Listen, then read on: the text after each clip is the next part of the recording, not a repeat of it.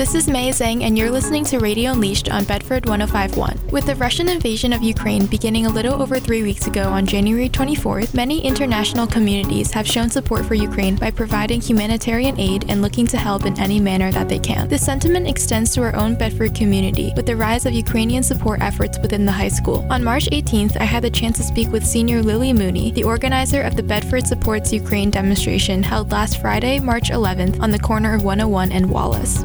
This demonstration, it wasn't an isolated event. It started with a group of students, myself included, of course, getting together and deciding that students at the school should be doing more to acknowledge and support Ukraine however possible. So we started by making posters to put up around the school with sort of supportive and encouraging messages and QR codes linking to documents with places to donate and resources for learning more about the war in Ukraine. Next, Lily talks about a successful BHS fundraiser for Sunflower of Peace, a non nonprofit organization founded in Boston dedicated to helping Ukrainians by providing resources such as first aid backpacks and medicine. We got involved with Bedford High School MedLife Club, who ended up raising $1,000 for uh, Sunflower of Peace in Ukraine. Lastly, Lily shares her final sentiment with the Bedford community. If anything, we just hope that this sort of action that we take, have taken inspires the rest of the community to also take action in maintaining informed and supporting Ukraine however possible. So through donation or demonstration, or really just like kind of keeping them in our thoughts, even though it's happening so far away.